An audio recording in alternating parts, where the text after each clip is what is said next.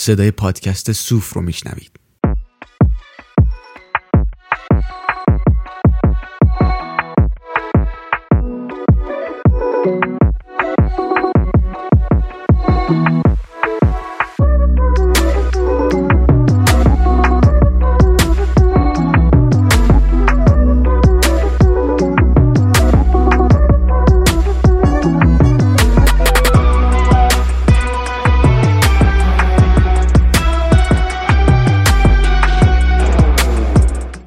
ناشناخته که در اون به زمانهای دور سفر می‌کنیم و سرگذشتهایی رو از دنیای فلاسفه نقل می‌کنیم.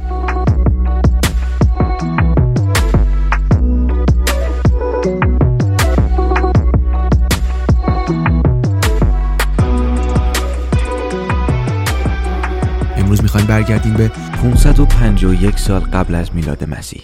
در ایالتی از چیم که مردم اون رو لو صدا می‌زدن. ایالتی در مرکز و جنوب غربی چین که امروزه بخشی از استان جدید شاندونگه.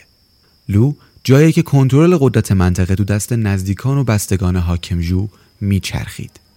تقریبا همون زمانها بود که در خاندان کنگ فرزندی به دنیا آمد که متولد شدنش باعث تغییر در چند دهه از تاریخ چین شد. اسم اون بچه کنگ چیو به معنی تپه بود. اون توی خانواده نسبتا فقیری به دنیا آمد از بخت بدش وقتی که فقط سه سالش بود پدرش رو از دست داد و از اون به بعد مادرش تمام وقت کنارش بود و ازش مراقبت می‌کرد.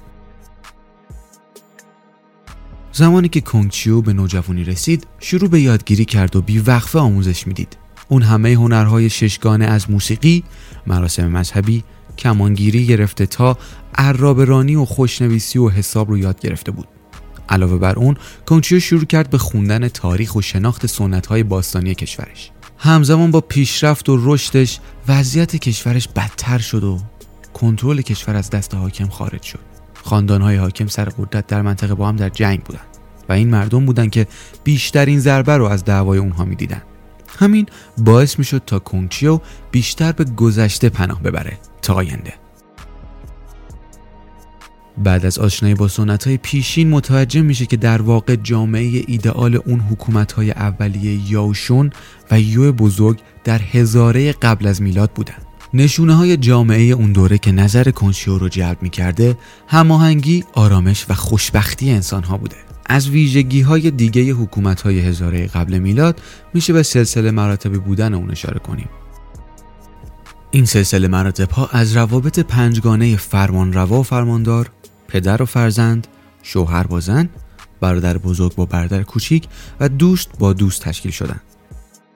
تو این جامعه همه به هم احترام می‌ذارن و نسبت به هم دیگه عشق میورزند و کنگ می‌خواست با پیروی از سرمشق باستانی یک بار دیگه این خصوصیات رو به جامعه برگردونه. برای همین بیوقفه تاریخ رو مطالعه کرد. همه عوامل و نظرهای منتخب رو گلچین کرد و یک نظام فلسفی از اونها ساخت تا بتونه به مردم ارائهشون بده. تا ارزشهایی که توی گذشته بوده رو دوباره به مردم یادآوری کنه.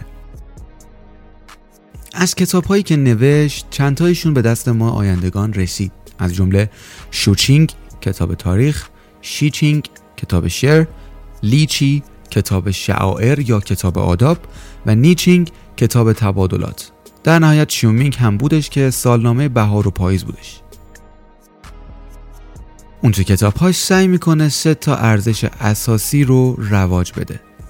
فرزن سالاری، انسان دوستی و آینه پرستش. احتمالا تا اینجای داستان متوجه شدید تاریخ برای کنچیو چقدر مهم بوده. اون می‌گفته جوهره وجود انسان ریشه توی تاریخ داره و معتقد بود باید تاریخ رو خیلی خوب بشناسیم تا بتونیم عوامل فساد رو کشف کنیم. کنگچیو میگه با تحلیل انسان توی تاریخ می‌تونیم متوجه اصلی ترین مبانی سیاست بشیم.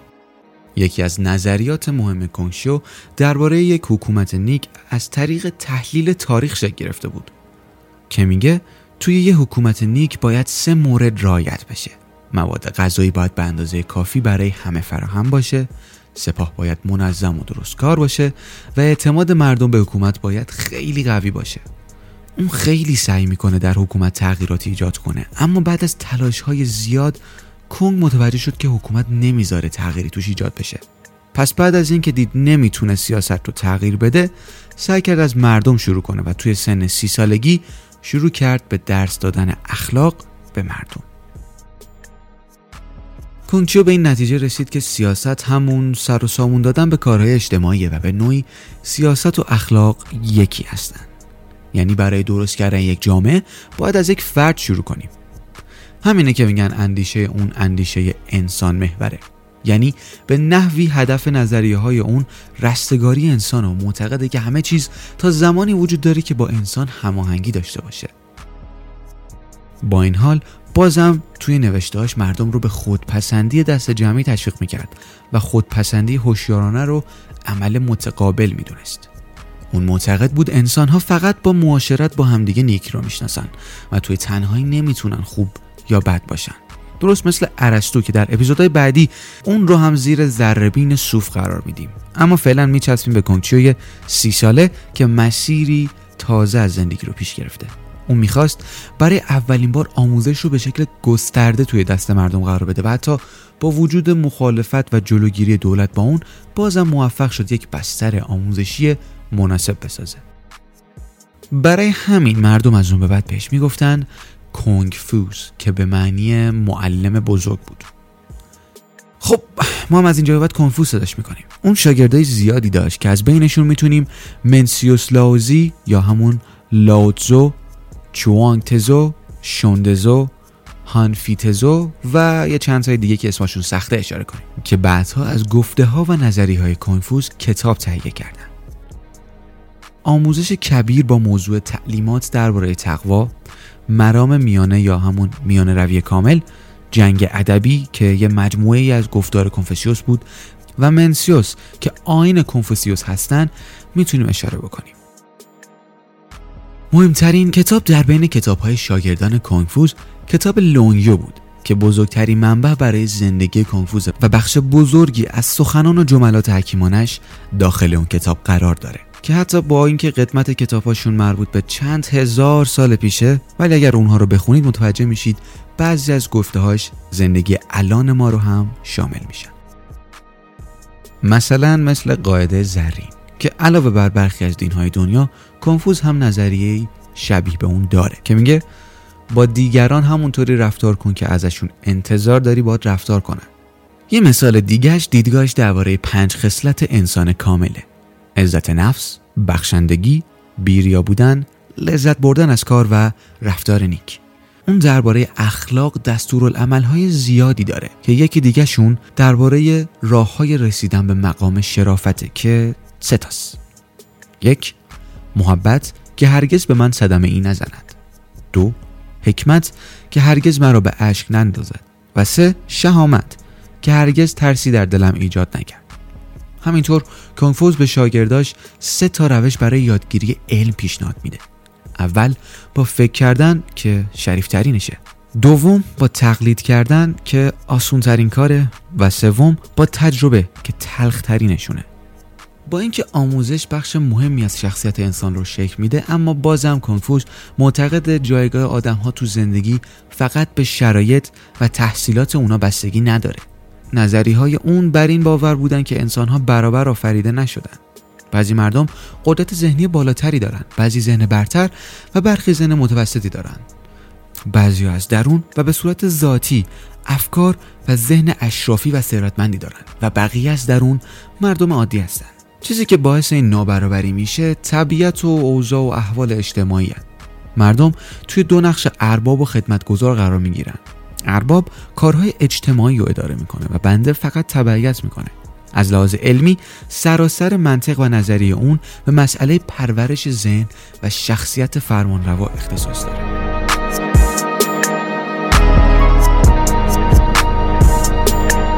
اون مردم رو به طبقه ارباب خدمتگزار و جاهل تقسیم کرده. ارباب پرورش دهنده فضیلت و شخصیت خوده اما خدمتگزار جاهل توی جستجوی سود و منافع خودشه. ارباب می‌فهمه چه چیزی درسته اما جاهل از فهم اون ناتوانه. ارباب جلو میره و جاهل توی مسیر اون حرکت می‌کنه. ارباب باید هنر حکومت رو یاد بگیره و بدونه ولی جاهل باید اطاعت کنه اما ندونه. کنفوز بعد از شناخته شدن توی دنیا یک بار دیگه اسمش تغییر کرد و همونطور که می‌تونید حس بزنید یونانیان با اضافه کردن پسفند یوس به اسمش اون رو کنفسیوس گذاشتن. بعد از این کنفسیوس دنبال کننداش چندین برابر شدن و یه جورایی اسمی در کرد. خیلی باور پیدا کردن که اون یه پیامبر از طرف خداست. گرچه سر این که گفته های اون بیشتر یه دین تا فلسفه هنوز هم بحثایی وجود داره. اما اون خودش همیشه می‌گفت من مدعی نیستم که حکمت الهی و تقوا دارم. تنها چیزی که درباره خودم میگم اینه که در راه و روش خودم هیچ تردیدی ندارم و در تعلیم به دیگران هیچ وقت کوتاهی نکردم. این است انتهای عمل من و بس. افکار کنفسیوس از تجربیات اساسی و قدیمی مذهبی ناشی نیستش. با وحی و الهام ارتباطی نداره. کنفسیوس به خدا به عنوان نمادی از بهشت یا تیان اعتقاد داشت. تیان یا بهشت حاوی نیروی هدایت کننده بود که درست و غلط را قضاوت می‌کرد. نیروی به اسم تاو یا قایب بزرگ که همه چیز رو در جهان بینی کنفسیوس به هم پیوند داده. آین کنفسیوس از سه جهت با دیگر ادیان متفاوته. اول اینکه خدایی نداره بلکه بر اساس قواعد رفتاری بنا شده. دوم اینکه به گونه ای ایجاد نشده که با ادیان دیگه رقابت کنه و سوم هیچ کلیسایی یا نهادی در مقیاس بزرگ با کشیشان و تشریفاتی و غیر روحانی نداره. گذشت و گذشت تا اینکه نظریه کنفسیوس تبدیل به یک مکتب فکری و رفتاری شد. تا جای پیشرفت که کنفسیوس دیگه فقط یه شخص نبود بلکه به شکلهای مختلفی مثل سنت، فلسفه، دین یا روش حکومت و یا به نوع یک سبک زندگی باش برخورد می‌کردن. امروزه به اون کنفسیوس گرایی، کنفسیانیسم یا روئیسم هم میگن. کنفوسیانیسم در اصل ردیفی از اصول اخلاقی آرمانگرایان است.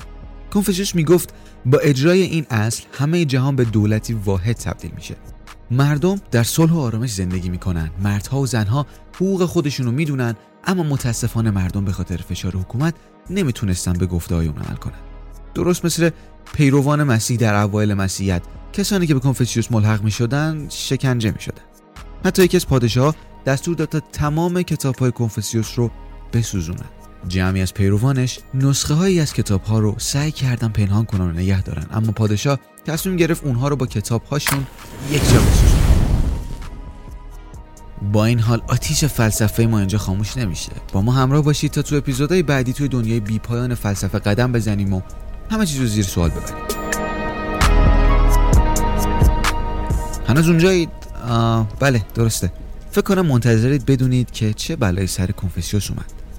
خب کنفسیوس بعد از از دست دادن پسر و شاگردای مورد علاقش به خاطر ناراحتی زیاد از این موضوع تو سن 72 سالگی به مرگ طبیعی درگذشت.